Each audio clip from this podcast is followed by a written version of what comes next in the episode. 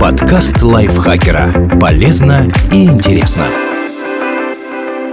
Всем привет! Вы слушаете подкаст лайфхакера. Короткие лекции о продуктивности, мотивации, отношениях, здоровье. В общем, обо всем, что делает вашу жизнь легче и проще. Меня зовут Дарья Бакина. Сегодня я расскажу вам, что такое магическое мышление и почему стоит от него избавиться.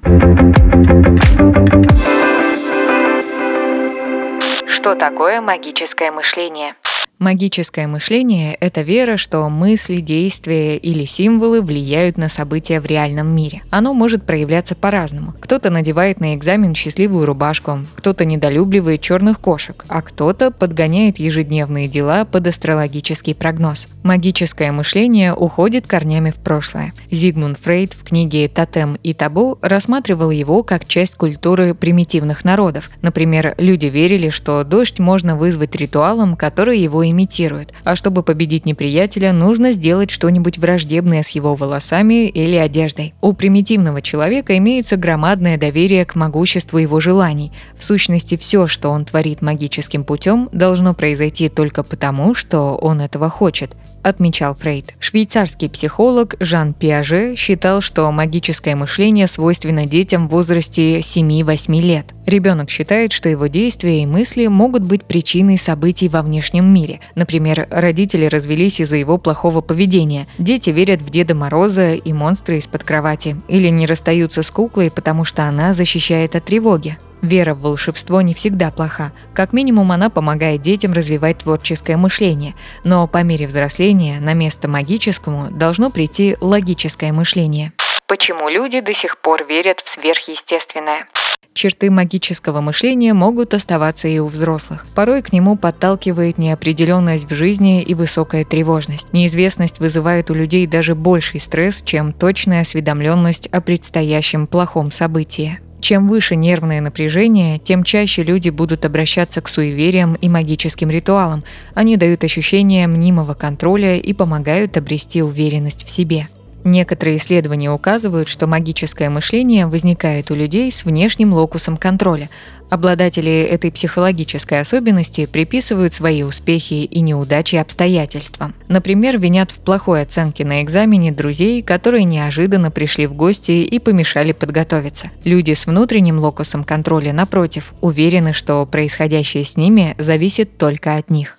Что плохого в магическом мышлении? Магическое мышление может служить на пользу. Примеру, подмеченная с утра хорошая примета настроит человека на позитивный лад, но, как правило, все не так безобидно. Оно мешает трезво оценить ситуацию. Люди с магическим мышлением верят, что способны обрести все и сразу, просто потому, что они того пожелали. Вместо того, чтобы действовать, они будут надеяться, что ситуация разрешится при помощи магического вмешательства. Известны случаи, когда увлечение гаданиями перерастало в психологическую зависимость. Вера в гороскопы может стать причиной дискриминации на свиданиях или при устройстве на работу.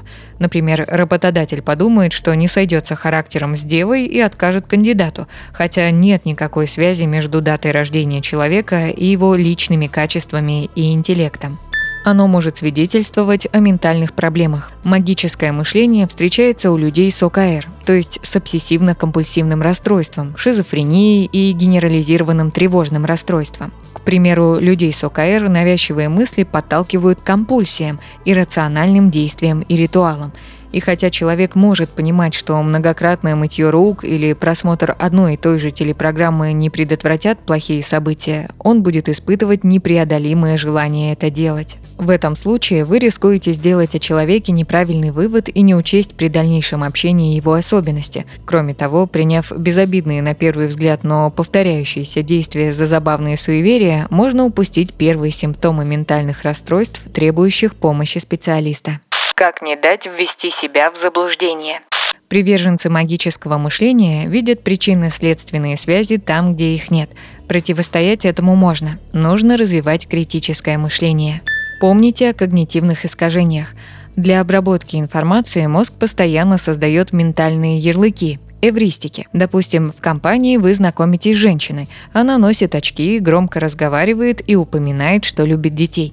Исходя из этого, вы можете предположить, что ваша собеседница – учительница. Вы сделали этот вывод, потому что увидели в ней черты, присущие стереотипному учителю. Эвристики помогают людям быстро принимать решения в разных ситуациях, но порой система дает сбой и возникают когнитивные искажения. Например, апофения – склонность человека видеть связь между случайными событиями.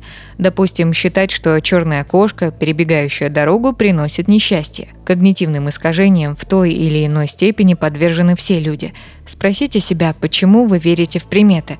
Возможно, за этим скрывается что-то другое, например, тревожность. Проверяйте источник информации. Если вы читаете вау-новость, в которой ссылаются на анонимных свидетелей или исследования без указания автора, возможно, перед вами фейк. Попробуйте найти подтверждение в других независимых источниках. Подумайте, может ли человек, распространяющий информацию, преследовать свою выгоду. Например, блогер действительно может верить в свой марафон желаний, но, скорее всего, он просто рекламирует коммерческий продукт и умышленно преувеличивает его значимость до фантастических высот.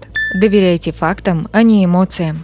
Попробуйте отодвинуть эмоции в сторону и сосредоточиться на фактах. Существует множество премий для тех, кто научно подтвердит паранормальные способности, но пока никому не удалось прочитать мысли или предсказать будущее. Веру в астрологию, хиромантию, дизайн человека и прочие псевдонауки можно объяснить эффектом Барнума. Это склонность людей воспринимать как точное описание своей личности расплывчатые и поверхностные формулировки. Его подтвердил американский психолог Бертрам Форер. Он попросил студентов выполнить тест, чтобы провести анализ их личности, но вместо результатов раздал одно и то же описание из гороскопа. Форер предложил им оценить по пятибальной шкале, насколько это описание соответствует их личности. Средняя оценка составила 4,26. Конечно, порой хочется поверить, что звезды могут предсказать будущее, а Вселенная исполнить наши желания. Но в реальности наша жизнь во многом зависит не от магических сил, а от наших действий.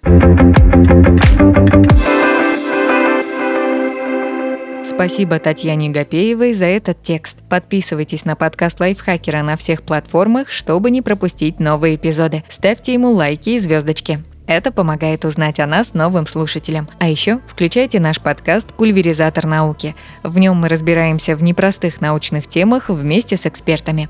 На этом я с вами прощаюсь. Пока. Подкаст лайфхакера. Полезно и интересно.